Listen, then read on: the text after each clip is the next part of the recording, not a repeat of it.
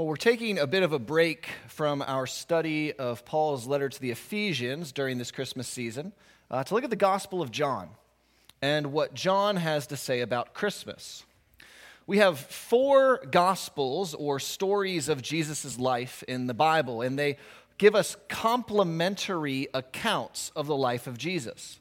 That each of the four writers had a different way of telling the same story, choosing to include some things Jesus said and maybe not include other things, that they had their own things they wanted to emphasize that they felt was important, and yet it forms a unified picture of who Jesus is. We notice a lot of these differences at Christmas time, that in the Gospels of Matthew and Luke, we find the traditional Christmas stories, the stories about his birth, about the angels coming and speaking to Mary and to Joseph. We hear about the census and how they have to go to Bethlehem and how there is no room at the inn and the baby is born and laid in a manger. We read about the shepherds in their field and the angelic announcement. We read about the wise men following the star in those Gospels. The Gospel of Mark, though, has none of that. Mark begins his story with Jesus' public ministry as an adult. His emphasis was what Jesus did those last few years of his life. And John does something different altogether. John looks at the birth of Jesus from a different perspective. Matthew and Luke seemed to answer the question, what happened? What are the historic details around the birth of Jesus? What was going on at that time? How did it happen? John seems far more concerned with answering the question, what is happening? What's really going on at Christmas? Yes, there's shepherds. Yes, there's angels and all this. But what's, what's really happening here? Who is this Jesus? And so that's what we see in the beginning of John's gospel, is this idea of who is this baby that was born. And so we're going to look this morning in John chapter one. So if you want to find the Gospel of John, you can find it on page one thousand fifty-three in the Pew Bible. John chapter one, we're going to look at verses one through five today as we hear what he has to say about the birth of Jesus. So hear the word of the Lord from John one, one through five. In the beginning was the Word, and the Word was with God. And the Word was God. He was in the beginning with God. All things were made through him, and without him was not anything made that was made. In him was life, and the life was the light of men.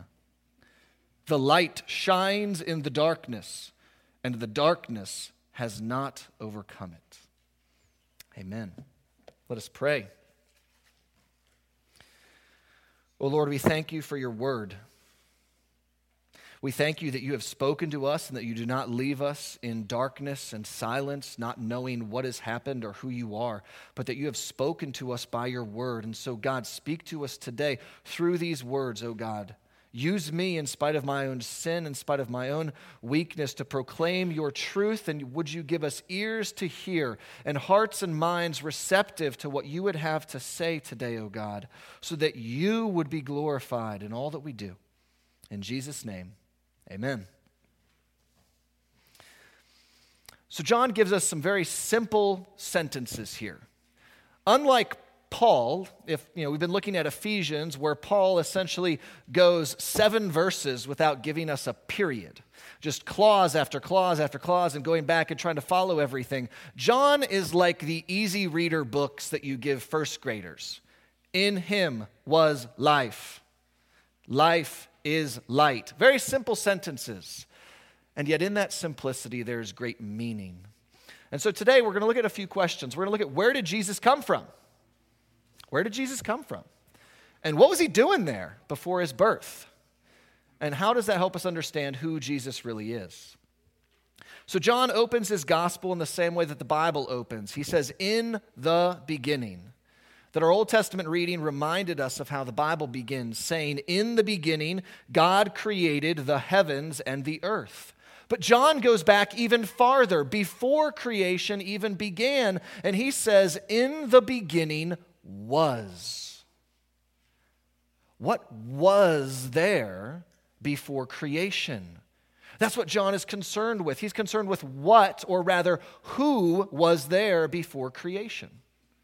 It's really an odd way to start a book about the life of Jesus, unless Jesus was there before the creation of the world. And that's exactly what John is saying. He says, in the beginning was the Word. We're going to look at that choice of title, Word, a little bit later, but it's very clear he's referring to Jesus here. So where did Jesus come from? He came from the very beginning.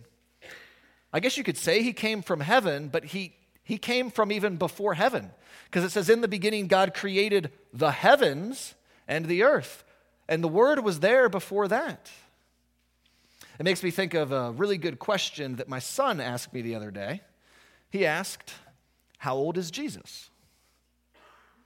That's a really good question with a slightly more complicated answer. One way to say how old Jesus is and to answer that question is just to say, well, what year is it? Well, it's two thousand eighteen. Okay, well, he's about two thousand eighteen years old, give or take five or six years. That that's about when Jesus was born, two thousand years ago, to Mary in a stable in Bethlehem all that time ago. So he's about that old. But that's his birthday. How old is Jesus? Well, Jesus, from this passage, it says, has always been around. He has no age. He is eternal. He has existed from the very, very beginning with the Father and the Holy Spirit. And so John's gospel tells us that Jesus is eternal. He always has been, and in light of his resurrection, he always will be. That Jesus was not created, that he did not come into existence at Christmas. He was there before then, that in the beginning was the Word. John continues, helping us to understand. He says this, and the Word was with God.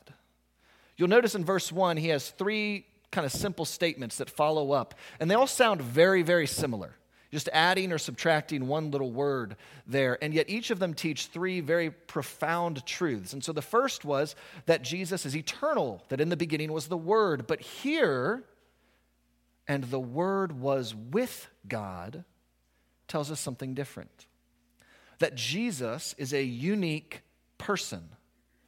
That in a sense, Jesus is distinct from or different from God in some way. One commentator tries to get us to think about it in this way. He says that you can be by yourself. Many of us have been by ourselves before. Oftentimes in the bathroom, you're by yourself. But you are never with yourself. What were you doing? Oh, last night I was with myself and I this. No, no one talks like that. No one says that. And so if the Word was with God, then there is some kind of distinction between God and the Word. This statement helps John to shut down arguments that God just likes to put on three different Halloween costumes or masks, that God sometimes likes to be the Father, and other times he dresses up as Jesus, and other times he decides, I want to be the Holy Spirit today. That is not what the Bible teaches. The Bible teaches that there are three, Father, Son, and Holy Spirit, and in some sense they are one. We see this really clearly at Jesus' baptism. It's the best place you can see it anywhere in the Bible. That Jesus went down to the Jordan River and was baptized by John the Baptist. So Jesus is there in the water or by the water, whatever you prefer. And the Holy Spirit descends in the form of a dove and lands on Jesus. So you got Jesus, the Son, and the Holy Spirit there. And then a voice booms from heaven saying, this is my Son with whom I am well pleased. And so in this very same moment, you have Father, Son, and Holy Spirit in the same place. All three persons acting at the same time. And so in a sense, Jesus is somewhat distinct from God. He is uniquely his own person, that the Word was with God. But then John tries to make our brains explode, or at least forget everything we just heard, by following it up with this. And the Word was God. And then you're just like, okay, well, what, well now what, John? How can the Word both be with God and be God at the same time? Well, John wants us to see that Jesus is not some lesser deity. He's not some half-God or mini-God or J V God. That in the ancient Greek and Roman mythologies, you have all these family trees of gods, and there's a hierarchy of who's the most important and who just gets like the dumbest things to be in charge of. And the gods sometimes get together with humans and have half-gods, like the story of Hercules. And John is trying to say that the Word is truly and very really the same God. And that's a wild thing for John to say. That these opening statements in John's gospel are perhaps some of the most outrageous things a first century Jewish person could ever say. Because the Jews prided themselves on believing that there is one God, only one. It's what really distinguished them practically from the other pagan nations around them who worship the storm god, the fertility god, and this god and that god, and idols for this and temples for that. The Jews held to one, that there is only one God over all the earth. One of their most foundational verses in all the Bible is found in Deuteronomy six four. And it says this, "Hear, O Israel, listen, Israel, the Lord," that is Yahweh, our God, "the Lord is God. The Lord is one. He is one." And yet here in John one, we have a Jewish man saying that a friend of his, who also happened to be a Jewish guy, was with God before the very creation of the world. And though he's personally unique, he is very truly the same God that the Jews have always worshipped.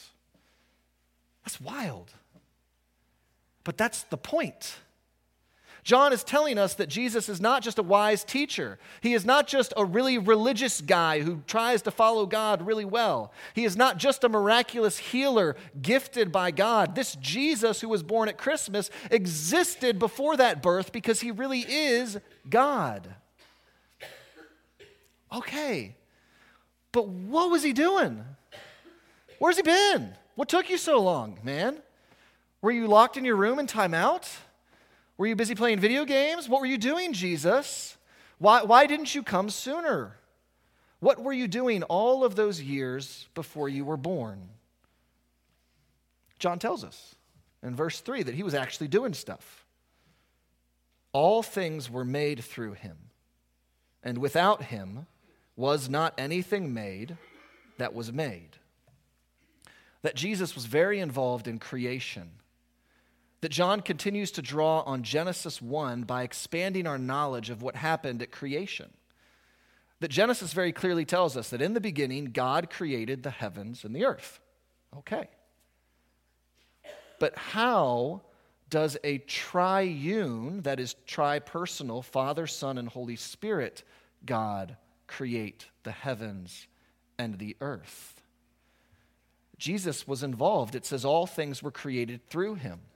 That's what Colossians one said as well in our New Testament reading, that all things were created through him. Well, how is that so? How are things created through him? Well, that brings us back to the title. John calls Jesus the Word. If you look at John's gospel, and let's say you didn't know what any of this was about, the name Jesus doesn't come up till verse seventeen. It's just this guy he's calling the Word or the Light or something like that, or the Son. It's like, who, who, who are we talking about? He tells us it's Jesus. He calls him the Word. Now, there may be a few reasons why John is choosing that. By linking it to creation, though, he's giving us a hint. Because how did God create the heavens and the earth? Through his Word. God said, "Let there be light." God said, "Let there be light." And there was light. God didn't run down to the store and get some particles together and like, there's some good light. God had nothing to create with except his Word. And so he creates with his word. He spoke the universe into existence. And so Jesus is being called the Word. John could have called him the messenger, but it seems like he doesn't want us to have a wrong idea that Jesus is some errand boy, some assistant to the regional manager of God, that he really is God himself, that he is not like Hermes was to Zeus, that he was the errand boy who ran and carried messages. No, he is showing the connection between the speaker and what was spoken. And by this word, all things were created. Jesus didn't simply help out a few times. It was like, oh, Dad, Dad, Dad, can I help with this? The hippopotamus looks really cool. I want to make that. Like, no, Jesus did not just come and help out in a few things. We are told without him was not anything made that was made. For those of you who don't talk like Yoda, that means that everything was created through Jesus. Again, that's what Colossians one told us, emphasizing that not simply the earthly realm, but all the heavenly powers, the angels, the heavens themselves, Jesus was involved in their creation. The sun, the moon, the stars, he did it. The land, the sea, the air, the mountains, he did it. The plants, the birds, the fish, the animals, people, he did it. Everything derives its existence from Jesus. That idea of existence is very important to verses four and five. Verses four and five are probably the simplest of these, and yet they are so full of meaning.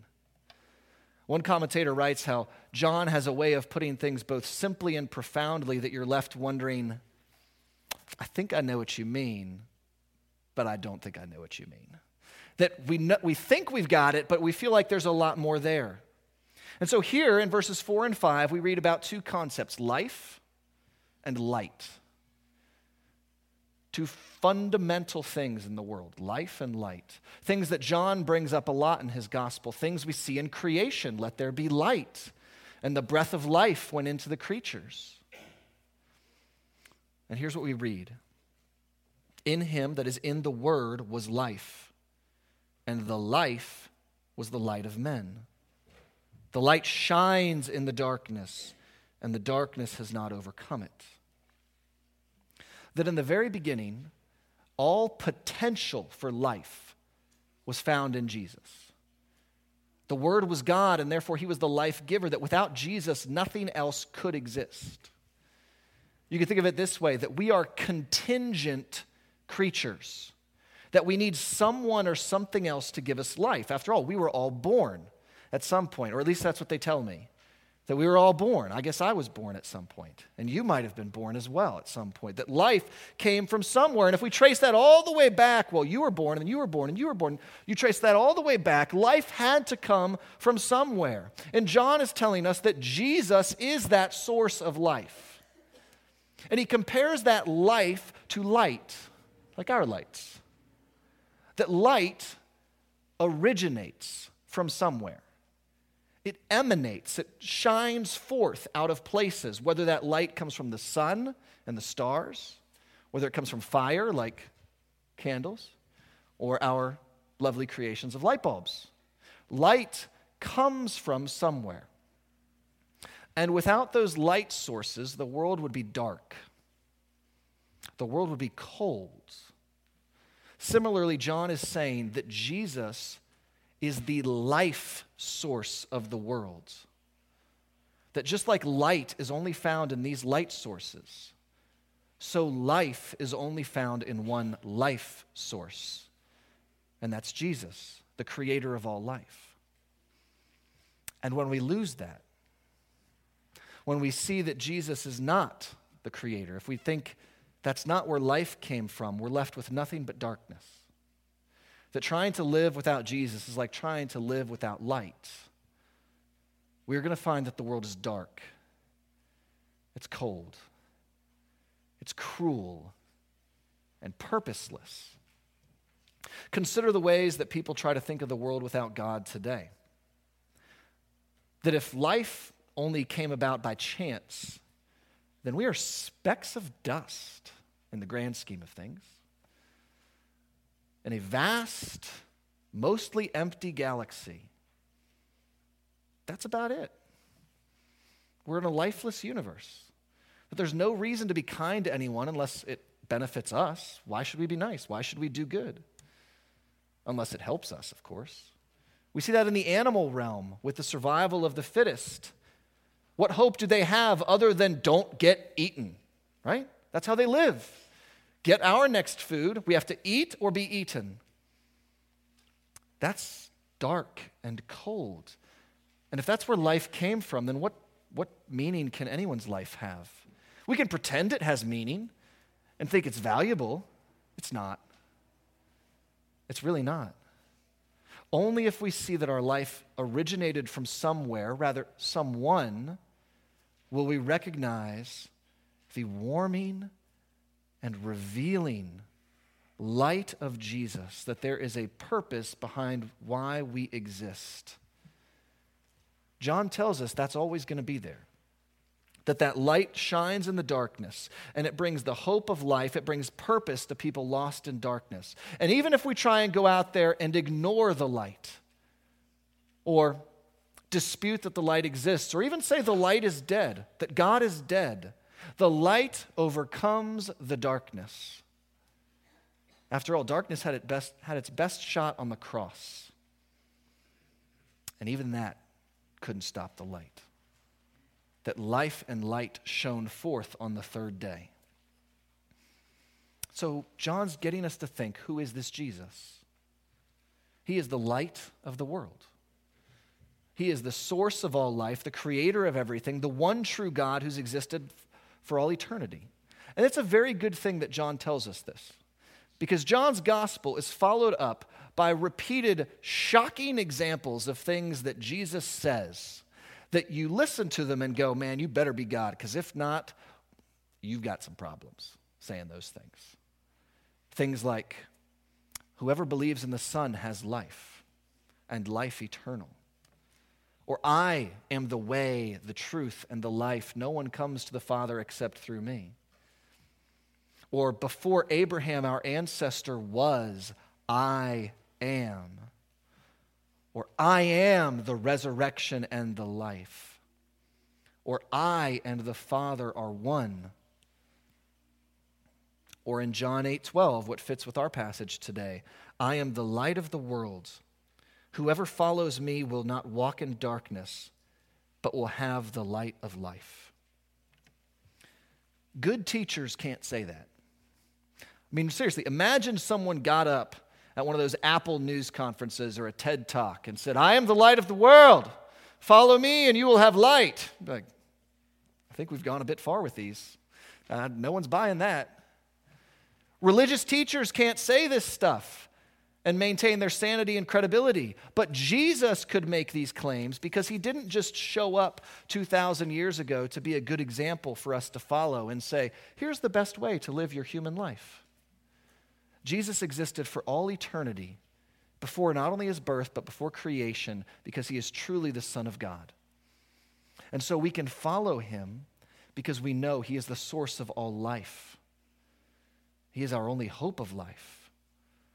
And though we may be lost in darkness, we know that he is the Word who has come to accomplish what God has purposed and promised to do. And one of God's promises is to shine light into the darkness and to bring people back from darkness and into the light. And so we follow Jesus not by saying, I'm going to do what he did, but I need what he did.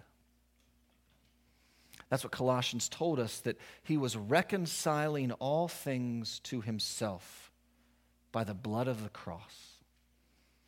That Jesus was born to die for us, born to reconcile us, born to bring us out of darkness and into his life. So may we find our lives, our eternal and abundant life in him, and so walk the rest of our days in the light of his truth, following him as the light of the world. Amen. Let us pray.